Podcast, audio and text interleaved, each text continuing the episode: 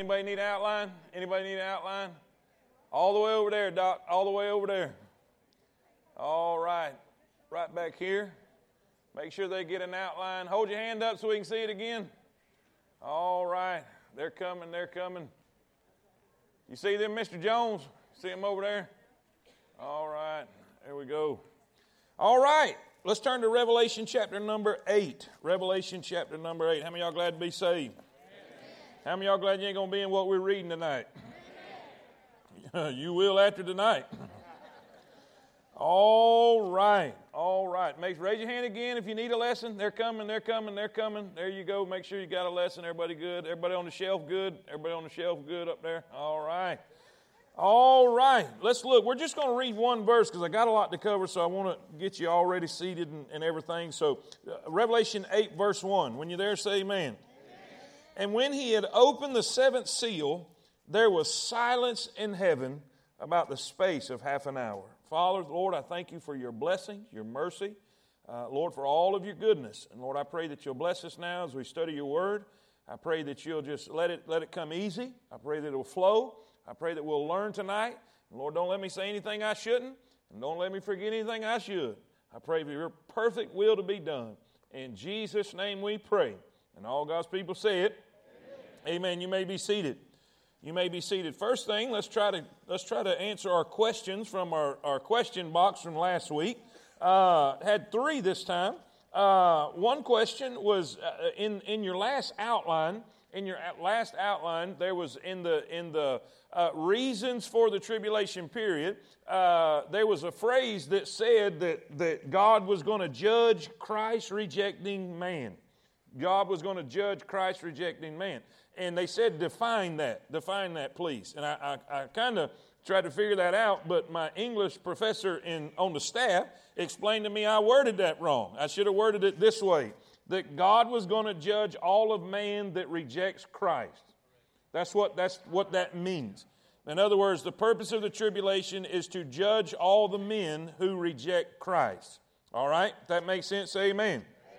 Judge Christ rejecting man, all right? Or the men who reject Christ are going to be judged during the tribulation period. All right, the second question. Uh, in the Old Testament, it states every word of God is pure. In the New Testament, states all scripture is profitable. I understand from commentaries that Israel is referred to as a fig tree in, a, in the scripture. I also understand from our studies that uh, an objective of the tribulation is for the Jews to recognize Jesus as their Messiah and turn to Him. So, why do you think God chose to use the fig tree as the example here in uh, chapter 6, verse 13? That is a question you're going to have to ask God. and the reason I say that, I'm not trying to be funny, is just I, I, I couldn't find anything, any commentary to, that specifically addresses that particular phrase and, and, and that particular chapter. Uh, I will say this, though. I will say this be careful, be careful of trying to make or find a hidden meaning behind every single word in the Bible. In other words, sometimes the word the just means the. Sometimes a fish is just a fish. Sometimes, you, you, see what I mean? Sometimes when the plain meaning is plain. Now, here's what I think. When I read that chapter and I looked and looked and looked and looked, I went back and I read it again. I believe that there, there may have been a time in John's life that, that John seen a, a hard wind blow and it blew some of the fruit off of a fig tree. And he is describing what he's seeing in the vision by what he has seen the past in his life. He's describing to you what it looks like. He said, The stars are falling from heaven as the figs do from an untimely, the untimely figs from a, from a fig tree when the wind blows. So he's saying it looks like, this is what it looks like. I don't think there's a hidden meaning. I think he's just telling you this is what it looks like to me. Are y'all with me? Say amen. amen. Now, the third one, the third one was a little more complicated.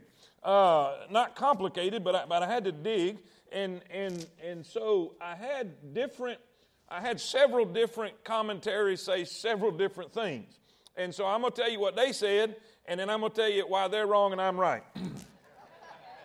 no, I'm kidding. I'm kidding. I'm gonna just tell you what I, I looked in my own my own searching, okay? That's what I meant by that. I'm not saying I'm right. We may all be wrong, and we'll ask God when we get there, amen?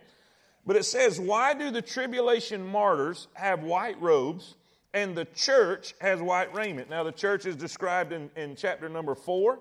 It says, in, in round about the throne were the four and twenty seats, and upon the seats I saw four and twenty elders, which we know is representing the church, clothed in white raiment. Clothed in white raiment, and they had on their head crowns of gold. Crowns of gold. And then we find in chapter number seven that the tribulation saints, the tribulation saints that have been delivered and brought out of the tribulation period, it says in, in chapter 7, verse 14, And I said unto him, Sir, thou knowest. And he said to me, These are they which came out of great tribulation and have washed their robes and made them white in the blood of the Lamb.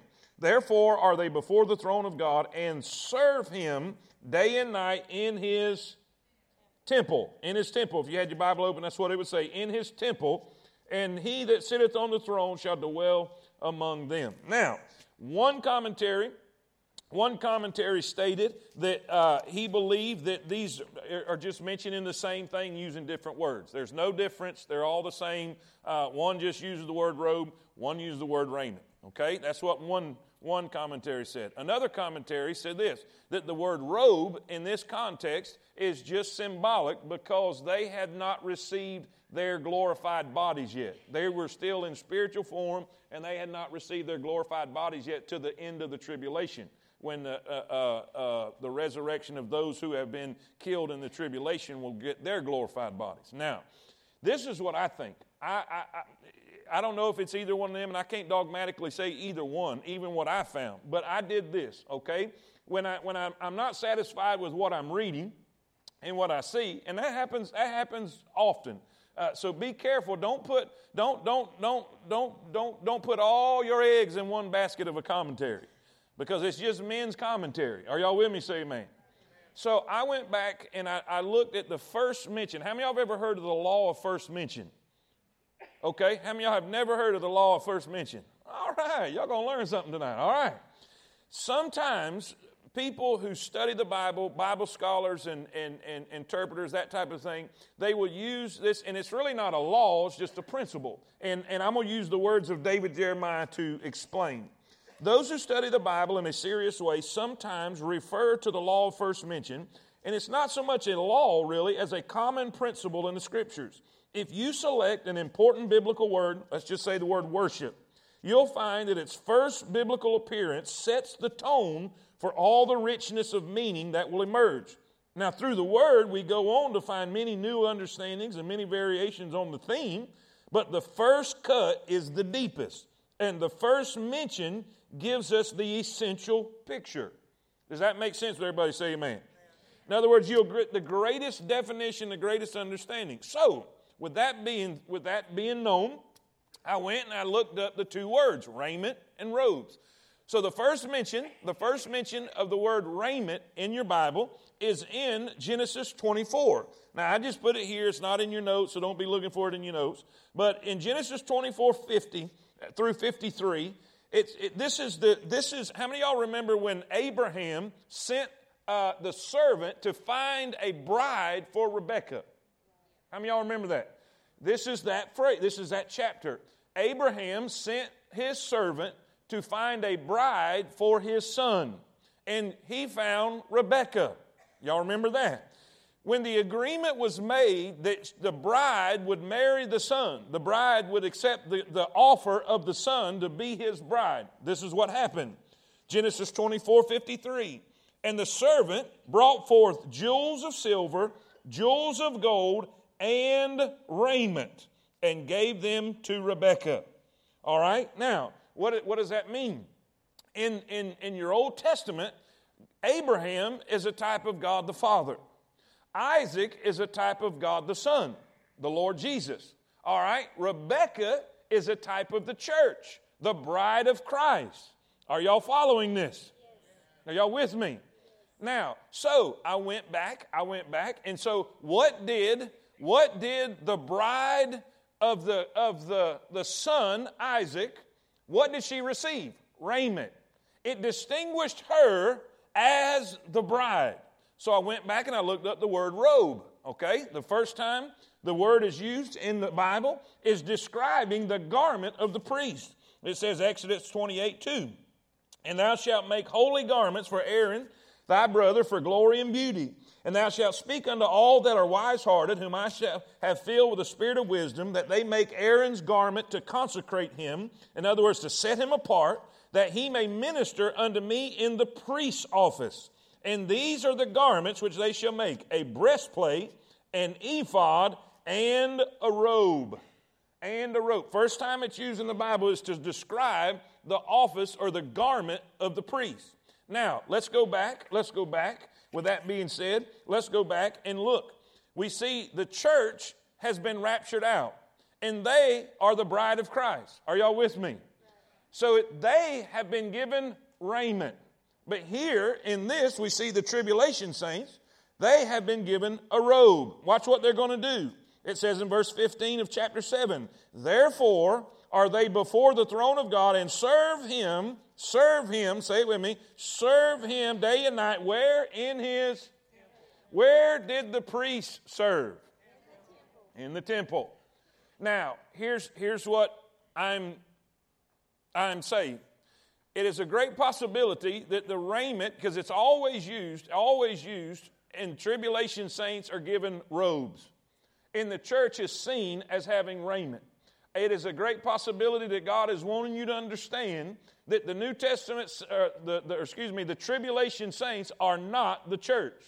The church are separate. They are individual. They have been taken out before the tribulation period has gotten. And you need to understand the church is the bride of Christ. Are y'all with me? They receive raiment. But then the robes are given to those who serve, that they will be priests in God's temple in heaven, and God's going to take care of them. So it is, it is my persuasion that He's showing you a distinction between the church and those saved during the tribulation period. That they, this one saved during the tribulation period is not the church. And by the way, the Old Testament saints are not the church either. Only those who have been saved from Pentecost until the time of Christ's rapture and return. Somebody say amen. Okay, so everybody got that? Okay, let's let's just do a, a real brief review, a real brief review, and uh, jump to where we're at tonight. All right, so far in chapter number six, we'll, we'll, we'll begin with the seal judgments. We have the first seals open, white horse rider. We believe that represents the Antichrist. All right, a deceiving politician that comes on the scene. He has a bow in his hand. He is, he is conquering with deception. He's conquering with political skill. He is a man who deceives by shrewd uh, political savvy, and, and we'll, learn, we'll learn later on that he's empowered by Satan. All right, the second seal is open, a red horse rider, which is, is depicting war. War envelops the whole entire globe. I mean, everywhere. Wars and rumors of wars. Uh, men fighting against men, nation against nation, kingdom against kingdom, family against family. Civil wars break out every war you could imagine. Because of the war and all the investments in the war, the third seal is open. And a black horse rider, which is famine. A whole day's wage is barely enough to feed one person. And then the fourth seal is open, and a pale horse rider and death. And a quarter of humanity dies because of the famines, the war, and the beasts of the earth. So, what happens? Everything so far in the four horses is something that happens on earth and that could be seen as just things that happen. All right? How many of y'all know there's always been crooked politicians? Do I have a witness? So that's not unheard of. The white horse rider is not unheard of. There's been dictators, there's been crooked politicians who couldn't tell the truth if you injected them truth serum. Say amen. How many, how many y'all know there's always been war? Okay, so that's not, that's not really nothing unusual. Now, the, the extent of these wars is going to be very unusual because it's going to be truly a world war. Now, we, we've called it World War I and World War II that the whole world was at war, but that's not necessarily true. Okay? It, but this time, the entire world would be enveloped in war. Okay? Now, has, has there been famines before? Yes, there's famines today. There are people starving to death today in famine. So there are famines. that that's not unheard of. So, so far, so far, it's really uh, uh, maybe in a greater extent, but nothing that's never happened before. Now, how many of y'all know that there's been plagues and that's killed a bunch of people? the bubonic plague, the, the Black Death. You know, all of these things have happened before and they've, they've happened in the past. And I'm, I'm saying this for a reason that man, man, unregenerated man, can see this stuff and think it's just life. It's bad, it's terrible, but hey, it's happened before. There's nothing, in other words, they are not seeing anything supernatural in it yet. Now, watch. Then we have the fifth seal. What do we find in the fifth seal? The souls of men crying out for vengeance upon the wicked. Listen, they are saying, When will you avenge us? This represents, we know, the, the tribulation uh, saints who have died and they are crying out for vengeance. It's no longer the time of grace, it's no longer the age of grace, it's the time of judgment. But then the sixth seal is opened. Now, so far, everything has to do with man. The actions of man causing the upheaval and the turmoil upon this earth. But now it's going to be supernatural. Now it's going to come from God. We see a great earthquake takes place, and, and I put cosmic catastrophe. You know, uh, uh, the, the, the heavens are going to be affected. The stars, the moon, the sun, all of this is going to be affected. And the events of the sixth seal affect nature. And it becomes obvious now that God is involved, which causes men, and if we'll, if we'll look, uh, uh, let's see, if we will look for the end of chapter 6. And it says, And the kings of the earth, and the great men, and the rich men, and the chief captains, and the mighty men, and every bondman, and every free man hid themselves in the dens and the rocks of the mountains, and said to the mountains and rocks, Fall on us, hide us, hide us from the face of him that sitteth on the throne, and from the wrath of the Lamb. For the great day of his wrath is come, and who shall be able to stand? By now, by the sixth seal, they know this is God. This is God. God is behind this. Number one, that there is a God. You know, there's millions of people on this planet don't even believe there's a God. They believe it's a fairy tale, it's a figment of somebody's imagination. It's for weak minded people. But they're going to realize there is a God, and He's not real happy. And instead of running to Him for mercy, they're going to try to hide. They're going to try to hide. Now, with that being said, that brings us to chapter 7. What do we see? We see kind of a lull in the storm. We see kind of a lull in the storm. In chapter number 7, we find a, a, a group of people who have been sealed. All right? We find a group of people who've been sealed. This, this group of people is 144,000. It's a specific number, a specific group, of, a specific description of these people. They are 144,000 Jewish missionaries, Jewish virgin men, never been married. They are single men who've never been married, never been with a woman, and God seals them and sends them. And they go to every part of the globe and God has protected them. God is going to preserve them, and they are going to preach the gospel to every creature. Are y'all with me?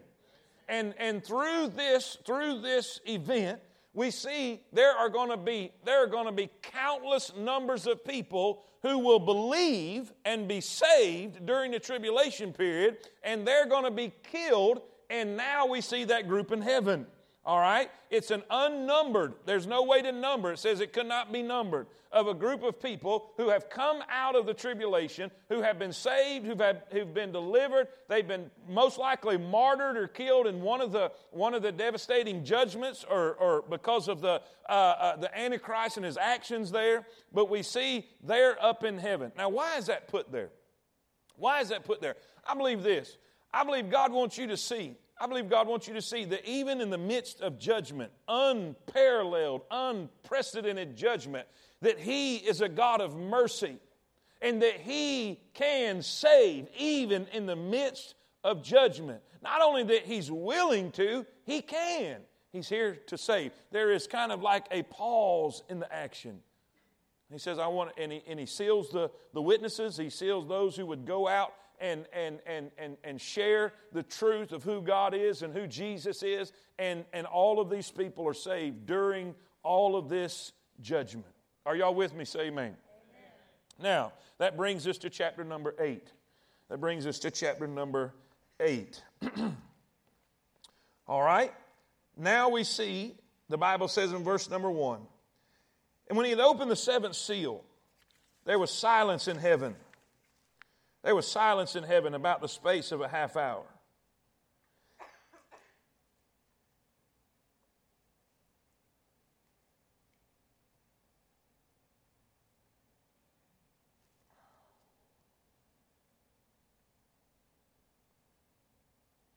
All right, that's about 30 seconds.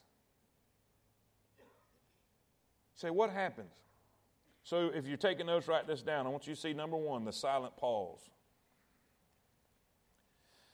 The silent pause. Have you ever noticed as you read through Revelation that there's a bunch of noise? There's thunderings, there's lightnings, there's shouting, there's loud praise going on, and everything's loud. Everything's big, everything's majestic. Over and over, you see lightnings and thunderings, and you see people praising with a loud voice and singing unto God and to cry, Holy, holy, holy, Lord God Almighty, which was and is and is to come. I mean, it's all loud. Chapter 1, loud. Chapter 2, loud. I mean, it's just all loud and boisterous. Now, all of a sudden, when that seventh seal is opened, what the angels see, what the church sees, what the tribulation saints see is so devastating. It is, it is to the point that it takes your breath away. In other words, you're speechless. What God is fixing to do to this planet, what is fixing to take place on earth, is so dramatic. It is so intense you don't even have words. How many of you have seen something so awful, something so so bad? Maybe you were passing a wreck, or or I, I remember one time when I was a kid.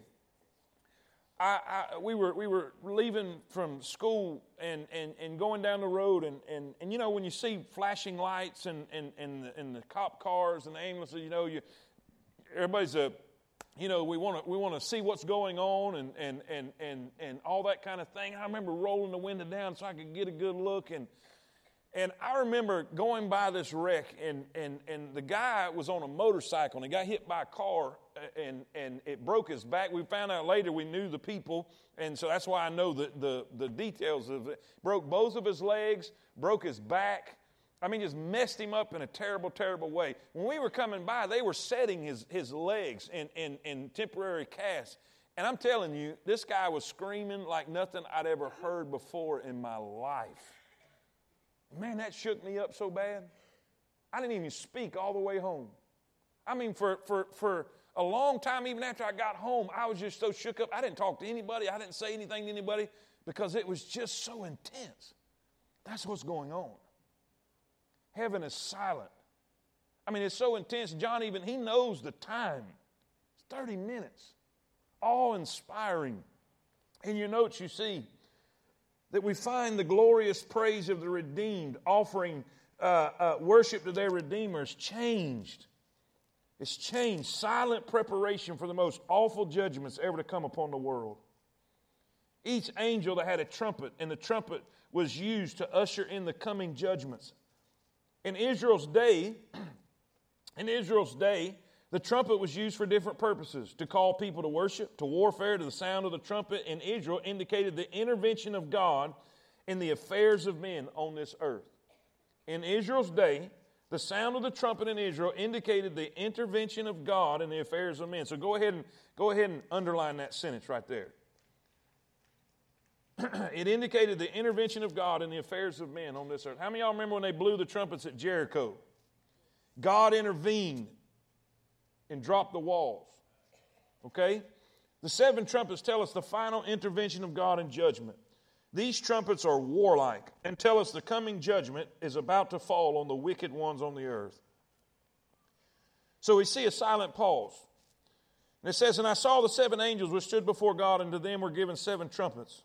And another angel came and stood at the altar, having a golden censer, and there was given unto him much incense, that he should offer it with the prayers of all the saints upon the golden altar which was before the throne. And the smoke of the incense, which came with the prayers of the saints, ascended up before God out of the angel's hand. All right? Now, I want you to look at this two things. First, the prayers reception. This is the saints' prayers. Number one, the saints' prayers. We see an angel with a golden censer. This is kind of like a fire pan. If you'll remember through Old Testament study, you'll find out that the, the priest would go to the altar, the, the brazen altar on the outside of the tabernacle or on the outside of the temple.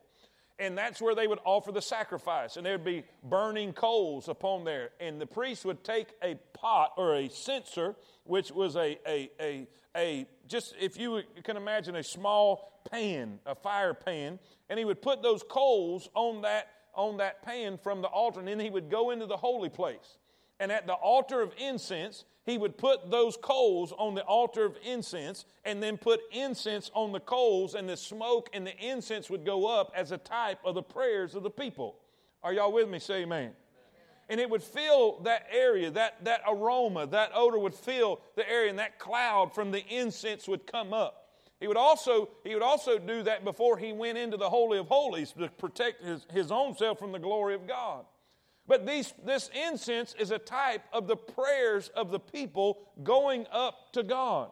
Now, what are the prayers? What are the prayers that's mixed in with this incense that's going to God?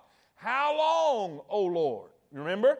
How long, O Lord? Where, how long is it going to take? When will you avenge our blood? Are y'all with me? That's the prayer. It's going up to God. This angel is showing you that your prayers are heard. Say amen. Your prayers are heard. Your prayers, you may not think it gets past. And there's been times, I'm going to tell you, there's been times I've prayed and I didn't think it got past the ceiling. But I promise you this, ladies and gentlemen, your prayers are heard in the presence of God. We see the prayer, the prayer's reception. But then B, the prayer's response.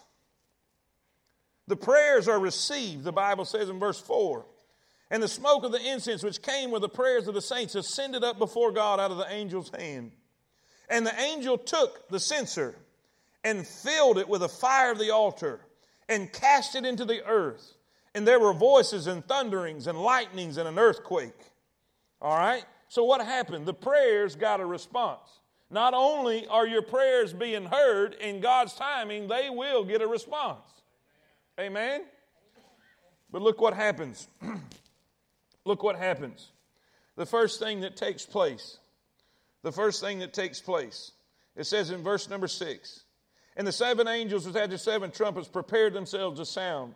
The first angel sounded, and there followed hail and fire mingled with blood and they were cast upon the earth, and the third part of the trees were burned up, and all green grass was burned up. In other words, in other words, I, I, read, I read, uh, you know, some, some believe, some Bible scholars believe that that earthquake caused volcanic eruptions that blew ash into the, into the sky, and, and, and through that, it caused an atmospheric conditions that caused lightning storms. Now, how many of y'all remember the hailstorm we got several several months ago? I don't even it might have been years ago or a year or more now. I don't know, but okay, all of y'all are right. I don't even know what y'all said, but y'all are right. Last year, okay. Uh, did anybody get a chance to go by on on uh, I guess it's 69 right there in front of the Nissan dealership right after it happened? I, I've never seen anything like it in my life, ever in my life. I mean, I, am from Florida, and I've been through several hurricanes in Florida, and now, now I can say I've been through tornadoes in Alabama, but I still had never seen anything like that. Not one single vehicle on the lot was unaffected. I mean, all the windows busted out. Just, just, can you imagine? Can you imagine a lightning storm and fire coming from heaven mixed with hail? And by the way, you're going to see great parallels between all of the things and the judgments God sends to this earth, parallel that with the plagues that He sent to Egypt. Now, let me ask you a question. As we're going through these things, you reckon the Jewish people are going to say, wait a minute. This sounds awful familiar. Y'all with me? Because you remember, you remember, he's doing two things. He's not only judging, He's getting their attention. He's getting their attention. We'll get back to that. But we see, we see uh, fire coming from heaven, hail, lightning, destroying one third of all vegetation. One third of all vegetation. Can you imagine that? One third of all trees, one third of all grass, or actually all green grass. It says in verse number seven, it's so significant, it's so significant that a third part of the trees was burned up and all green grass was burned up. And the second angel sounded. And as it were, as it were, that's a key. That's a key. Anytime you see that, as it were, in other words, John's saying, this is what it looks like to me. All right? As it were, a great mountain burning with fire cast into the sea. And the third part of the sea became blood. In other words, I believe a comet or a meteor. That's what it looks like a huge mountain, a huge rock is plunging its own fire. It comes through the, the, the Earth's atmosphere, but it stays intact. It stays intact. And it hits the ocean. It hits the ocean. And because of that, it, it causes the ocean uh, to be contaminated. And because of the contamination, a third part of the life in the ocean is destroyed and they die. A third part of all sea life. then it says this, verse 9 a third part of the creatures which are in the sea and had life died. And a third part of the ships were destroyed. Some were destroyed by the, the, the meteor or the, or the, uh, uh, the comet that hits, or they are destroyed by the tidal waves that's created by this unbelievable event that takes place. All right? So we see we see the earth itself. When I say earth, I mean land is affected. Now the sea is affected. Okay? Look in verse number 10. And the third angel sounded, and there fell a great star from heaven, burning as it were a lamp, and it fell upon the third part of the rivers and upon the fountains of water. Now, this is fresh water. And the name of the star is called wormwood, and the third part of the waters became wormwood, and many men died of the waters because they were made bitter. Now, this is different. This is different than the first one. The first one stayed intact.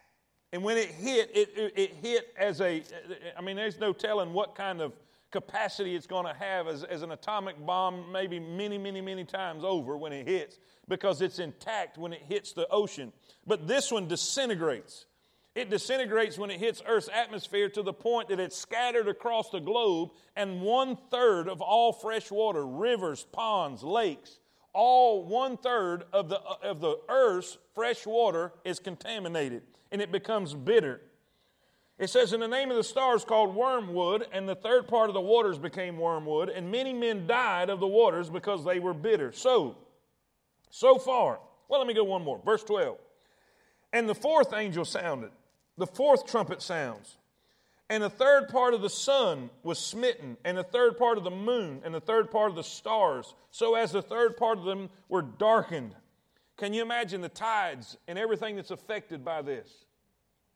Your, your earth is, is, is run by the, the stars and, and, and, the, and the, the moon phase and the sun, and all this is going on. Part of them was darkened, and the day shone not for a third part of it, and the night likewise. Now, here's the thing. Here's the thing. How many y'all know that this world and the crazy people in it are worshiping the creation and not the creator? How many y'all know unregenerate, unregenerated, wicked men think more of a baby eagle egg than they do a human baby in the womb? How many of y'all know they think more of a tree in the forest than they do a child in a school? They're worshiping creation. And guess what God is doing? Now, think about this. Every plague in Egypt was a, a swipe, if you will, at a God of Egypt. And God was showing through the plagues of Egypt that He was God and there is none other. And what is man doing today? Man worships the earth. And so God says, okay. And He begins to affect the earth, He begins to judge the earth. He begins to basically destroy the earth.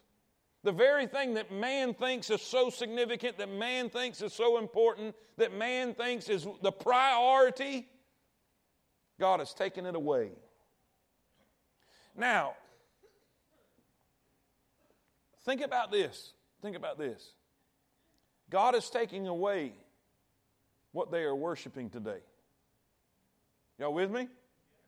Now, so far, so far, in the, in the seals, the early part of the seals, they can't tell what's happening. They just think, you know, times are rough. Times are terrible. These wars and famines and but by the sixth by the sixth seal, they understand God is judging, God is punishing. So they try to hide from him.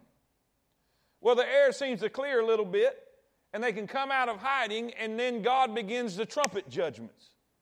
And these are so severe, a third of everything is destroyed.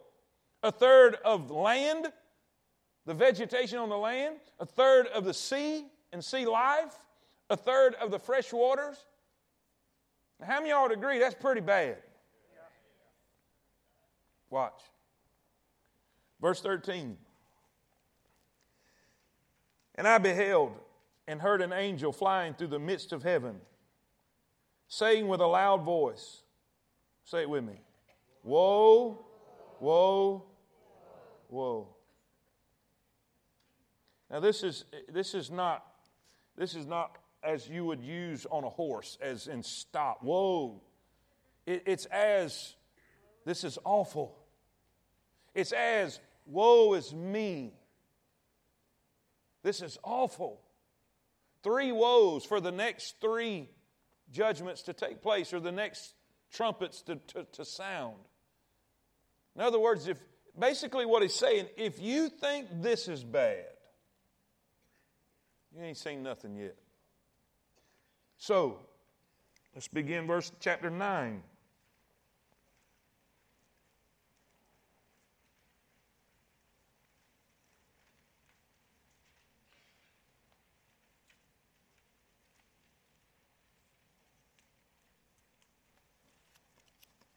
says, And the fifth angel sounded. And I saw a star fall from heaven unto the earth. Now, if we go back to the first, first part of Revelation, a star was an angel. Satan is an angelic creature. Are y'all with me?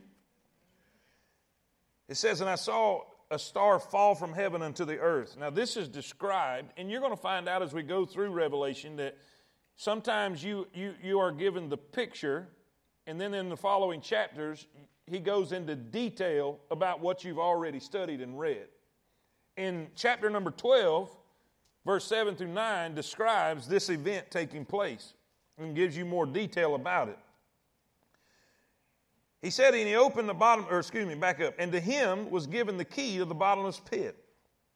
And he opened the bottomless pit, and there rose a smoke out of the pit as the smoke of a great furnace, and the sun and the air were darkened by reason of the smoke of the pit.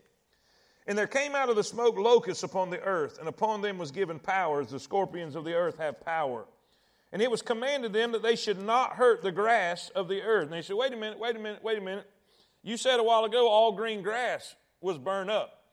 How many of y'all have ever burned off a field? And then what happens? It comes back over a period of time. So, what this is saying, that there is an extended period of time between that judgment where the grass is burned up, and now there's an extended period of time. It's given enough time for the grass to what? Grow back. Now, this time, God says, don't hurt it, don't touch it. All right? It says, And there came out of the smoke locusts upon the earth, and unto them was given power, as the scorpions of the earth have power. And it was commanded them that they should not hurt the grass of the earth, neither any green thing, neither any tree, but only those men which have not the seal of God in their foreheads.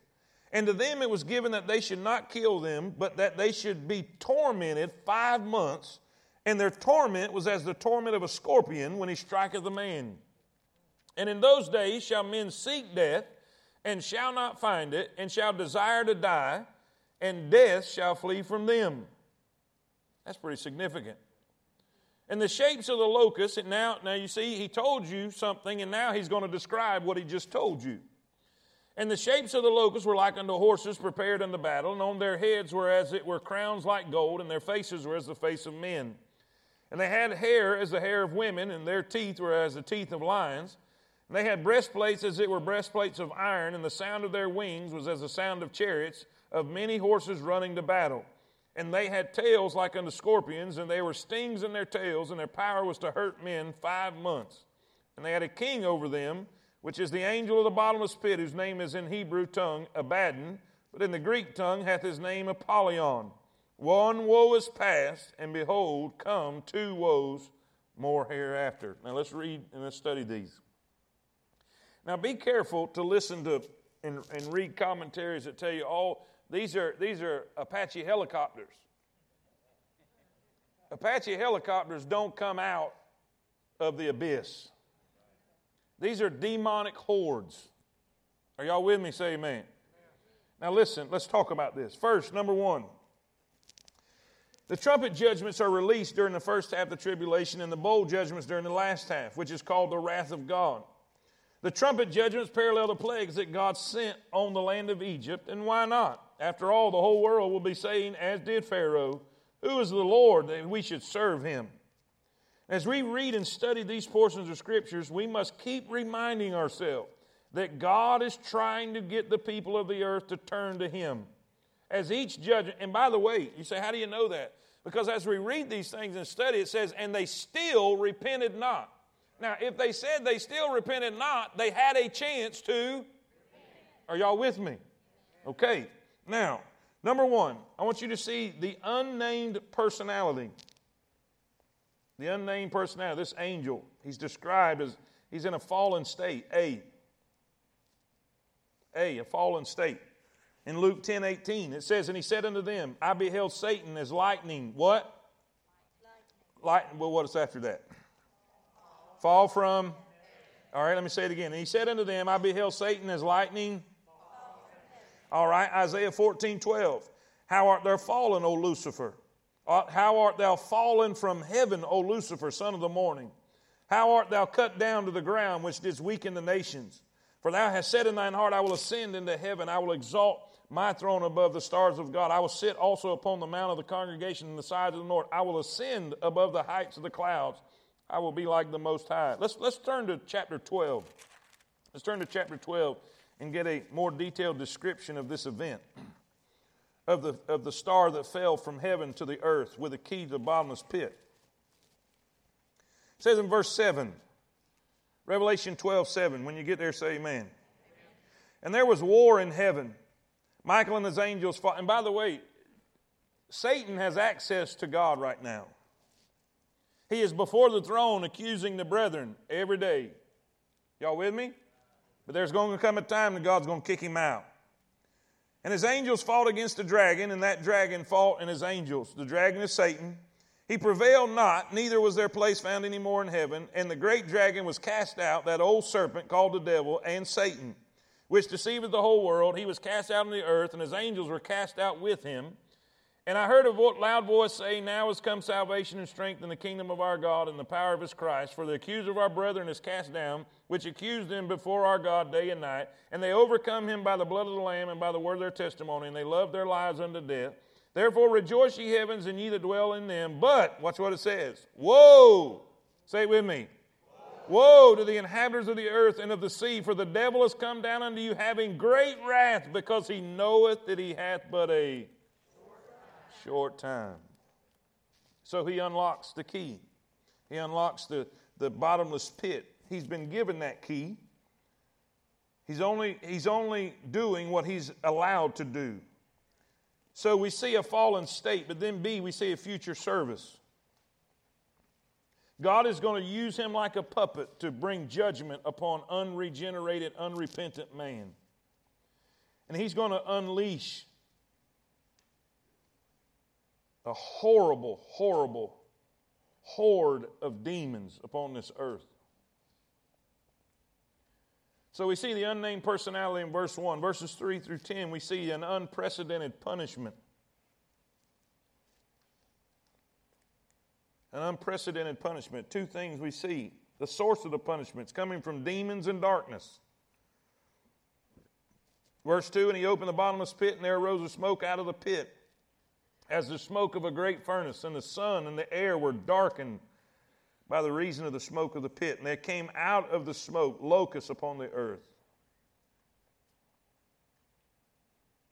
I, I had a bunch of information on, on the different times that, that locusts, uh, plagues of locusts came to this earth, and it said it just darkened the sky. There were so many, and they destroyed everything in their path. Everything in their path. And, and so we see this, this, this horde of demons being turned loose upon this earth, all right? Now, we see the scope of the punishment, the source of the punishment, demons and darkness. Then we see the scope of the punishment. This is going to last five months. This is going to last five months.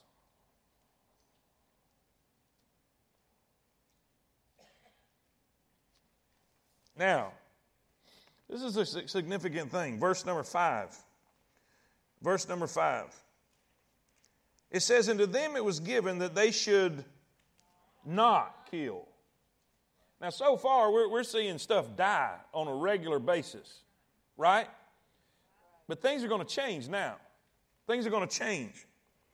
It says, And to them, do I need to move that mic? Am I getting louder? Am I good? Okay, all right. And to them it was given that they should not kill them, but that they should be tormented five months. Their torment was as that of a scorpion. I read behind a lot of, a lot of scorpion stings that could ca- cause convulsions, could cause paralysis, excruciating, excruciating pain. It says, when he striketh a man. And in those days, the pain is going to be so severe, so horrific. Verse 6 In those days shall men seek death and shall not find it, and shall desire to die, and death shall what? In other words, they are going to try and kill themselves, but God won't let them die. God won't let them die. They'll jump off buildings. They'll probably take, take weapons and, and try to shoot themselves, but God won't let them die. That, that, even just that proves that death and life is in God's hands. And He's not going to let them die. They're going to be tormented. They're going to go through this pain. They're going to go through this difficulty five solid months.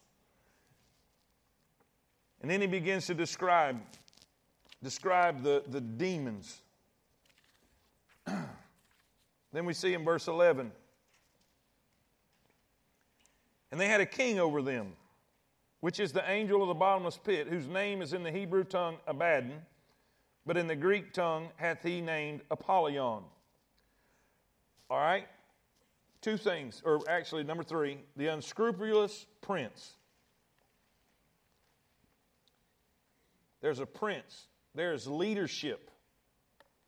You know, sometimes, sometimes when, when you imagine demons, it's just like this wild and crazy, you know, chaotic group that just goes around. No, no, no. They are organized. We, we, don't, we, don't, we don't wrestle against flesh and blood, but against principalities, powers, rule. Are y'all with me?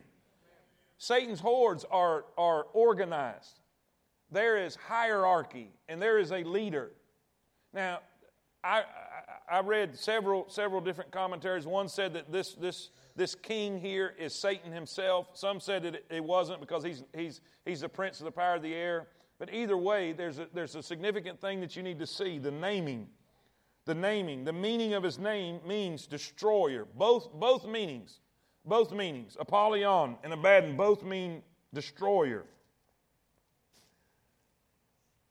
But then the message of his name. One's given in Hebrew and the other's given in Greek. What does that mean? It indicates that the judgment will come upon both Jew and Gentile.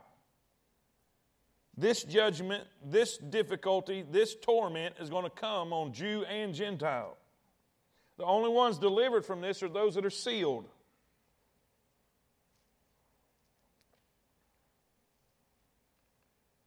Then, number four, the unloosed participants. Verse 13.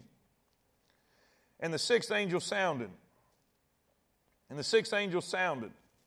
And I heard a voice from the four horns of the golden altar which is before God, saying to the sixth angel which had the trumpet, Loose the four angels which are bound in the great river Euphrates. And the four angels were loosed, and which were prepared for an hour and a day and a month and a year for the, to slay a third part of men. All right? We see the unloosed participants, number four. We see first the location of these angels, and these are fallen angels that have been preserved and reserved and prepared. In other words, God had these for a specific purpose, and this is that purpose, and this is that day. The location of the angels is in the Euphrates River. The area of the Euphrates is, is the very location of the first diabolical work of Satan against our parents, Adam and Eve, which caused the fall of the human race. It was here that the first murder was committed. It was here that man's first organized rebellion against God took place with Herod, or not Herod, excuse me, with the Tower of Babel in Genesis chapter number 11. I also read, I also read that the four main groups of people who oppressed Medo Persia, Assyria, uh, uh, uh, Greece, and, and, and Rome, all the, not Greece, uh, help me, what's the other one? Might have, anyway, the, the four different major oppressors of Israel could be these were the demonic influences behind them. Now, if you read and study, if you read and study in Daniel, you'll find out that there are different demons assigned to different areas. Are y'all with me? Say amen. And, and it's a possibility that these four were responsible for the main uh, uh, uh, oppression, uh, the main attacks on the nation of Israel itself. We do know this same area is where Israel spent 70 years in, in captivity, uh, uh, in bondage, in their, in their punishment, and their, their, their just judgment that God had upon them. And out of this, we see that God's going to bring angels to bring judgment upon man. We see the location of the angels, then the loosening of the assault. The loosening of the assault, he's going to turn them loose. Now, look at this. They're, they've been prepared, they've been prepared to slay a third part of men. And now as he's describing them, and you got to understand something. Demons today want to destroy mankind. If you go back and look through the New Testament the time of Christ, they were constantly causing man to harm themselves. If you'll remember the demoniac and, and, and, and the times that the, the, the young man was filled with demons and, and, and, and he had, had devils and he would cast himself into the fire. Man is, is the enemy of Satan. Satan hates man. The demons hate you and they want to destroy you, but they're limited. They're restrained. Well, God is fixing to remove the restraint. And that's what we're seeing. It says, In this present age, there are demons who would torture and kill all of man if it were not for the hand of God to keep them from their purpose. During the tribulation period, God will loose four of these angels to do his bidding at the sounding of the sixth trumpet. Then we look in verse number 16. Now we see a description given of another group. The number of the army of the horsemen were 200,000 thousand. That's 200 million. And I heard the number of them, and, I, and thus I saw the horses in the vision. And them that sat on them have having breastplates of fire and jacinth and brimstone, and the heads of the horses were as the heads of lions, and out of their mouths issued fire and smoke and brimstone.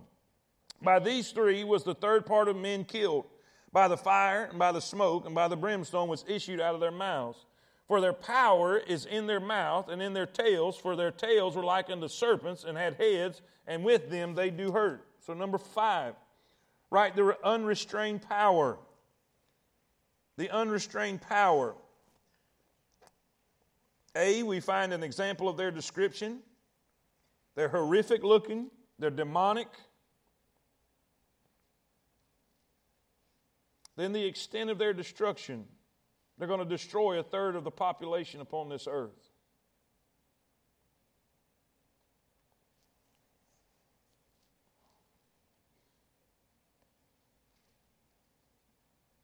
This leaves only about half of the population left on this earth. Brimstone is basically a sulfuric, uh, sulfurous gas.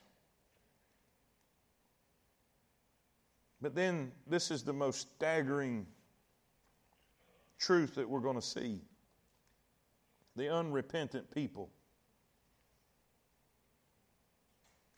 The unrepentant people. Look in verse 20.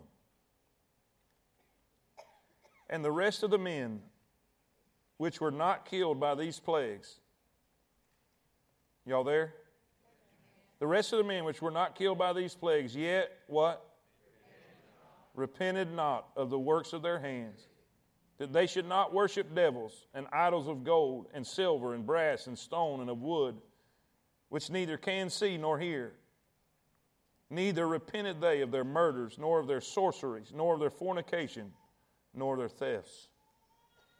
One would think, one would think that the combination of five months of torment and then death from fire, smoke, and brimstone would bring men and women to their knees in repentance, but such is not the case.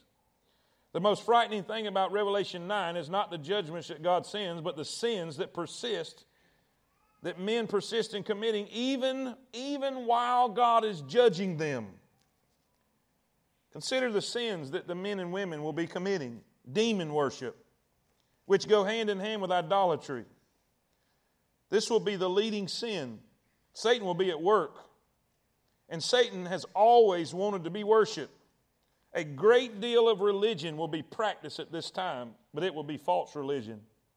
Murder and theft will also be rife in these days. So will various kinds of sexual immorality. The word translated sorcery in the Greek is the Greek word pharmakia, which means the use of drugs. Drugs are often used in pagan religious rites and demon worship. As, and as we see the expansion of today's drug culture, we have no problem envisioning a whole society given over to these demonic practices.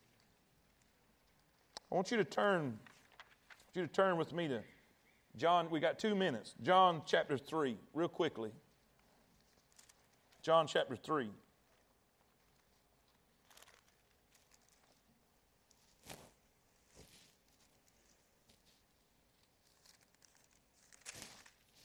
Verse 19. As I look through this, I'm thinking, dear God, how awful. I mean, this is unbelievable. And, and, and, and everybody look at me. Everybody look at me. Everybody look at me. This is really going to happen. This is really going to happen. I, I, I rode through, I rode through down down I, I, went a different way than I normally go when I go down to Florida when my, my cousin was was was dying. I usually go 20 to, to 75 and then just straight all interstate. I mean, I'm an interstate person, man. Let me get there. Don't want no red light, stop sign, see. No, I'm, I'm going to get there. Well, all that mess in Birmingham, I just went straight on through and then cut, cut the back way through and ended up going through around Tallahassee and, and that way. And I went through the area that was, was hit by the hurricane. I mean, on I 10. And I mean, I, I, I don't even know how far I drove, and you just seen trees flattened. And it was unbelievable. I mean, it was kind of awestruck by seeing this devastation. I mean, we're, we're like 60 miles from the coast. Can you imagine what it was on the coast? And I, am seeing that. I'm seeing that. Just this, these trees destroyed.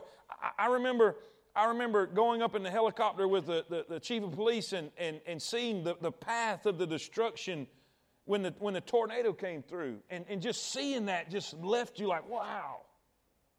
I talked to Jonathan today. Lee County is right straight across the Chattahoochee River from where Jonathan's church is. They're 20 minutes, not even 20 minutes, really, as the crow flies, about 10 minutes. They're, they're right beside that county where all those people died, is right beside John.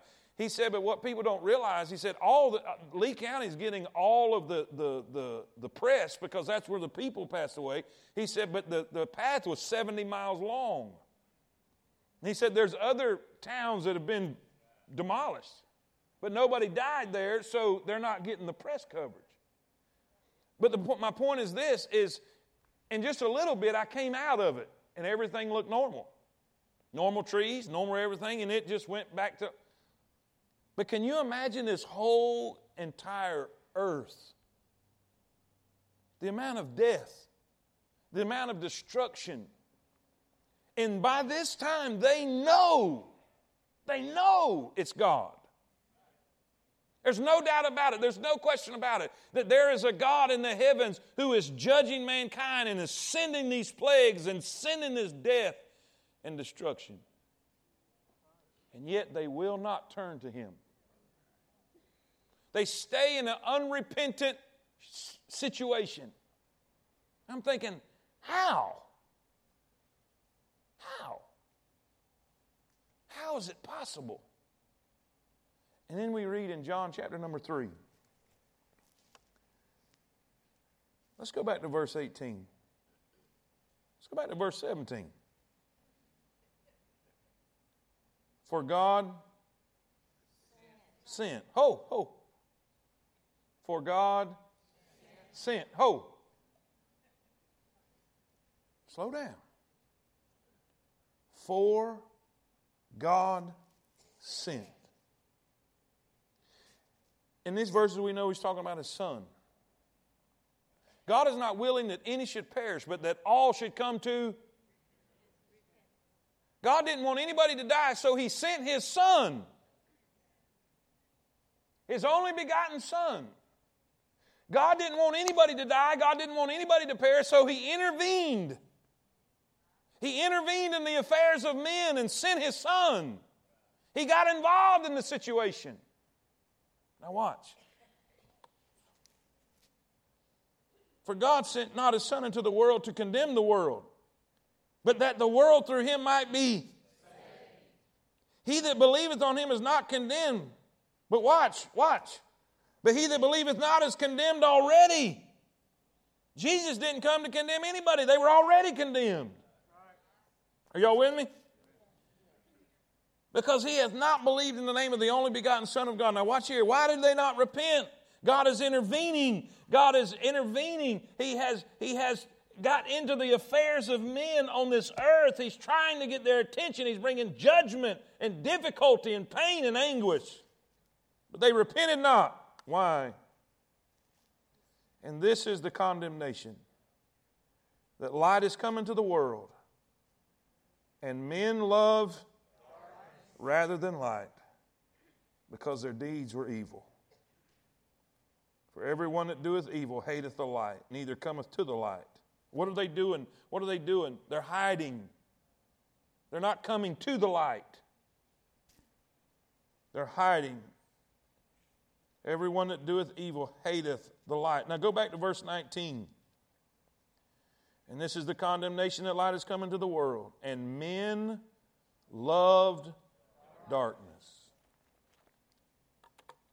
The sad fact is this that men love their sin to the point that it did not matter what God did to get their attention. They would rather have their sin than bow to God. Ladies and gentlemen, the Bible says the heart is deceitful. It even says it this way it's desperately wicked. What do, you, what do you need to take from this today? Repent. Turn to Christ. There's no need to experience any of this because God has intervened in the affairs of man and sent his son so you could be free. God loves you. Watch this. God loved them. How many of y'all have multiple children? Raise your hand. Don't be ashamed. Raise your hand.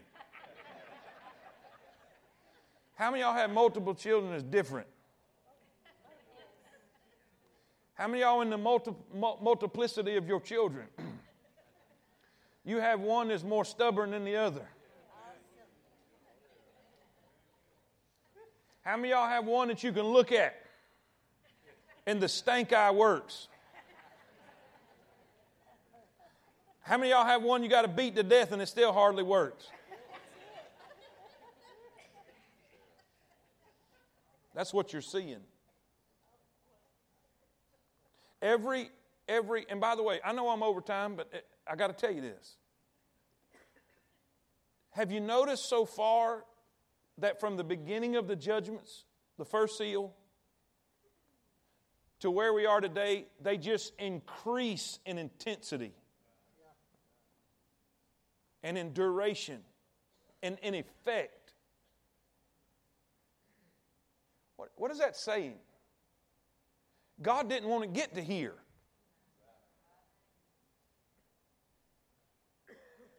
There were times in my life that I, if I would have just listened to the rebuke, I'd have never got the whipping. Y'all with me? Some people want to read into this, and I, I, don't know why I'm doing this, I'm way over time, but somebody needs to hear this. Don't leave here thinking God's a bad deal. All you need to do is read into this and see how much God loves them and is trying to get their attention. He's trying to do whatever it takes to get man's attention, to get them to. And it increases and increases and increases and increases and increases and increases. And it's not over yet. It's not over yet. And all God's people said God is a loving God, God is a saving God. God is a God of grace and God is a God of mercy. But don't you ever forget that He's a God of justice and righteousness. And according to the New Testament, vengeance. And all God's people said. And by the way, just a little nugget. Just, I, I, I meant to say this a while ago and I forgot.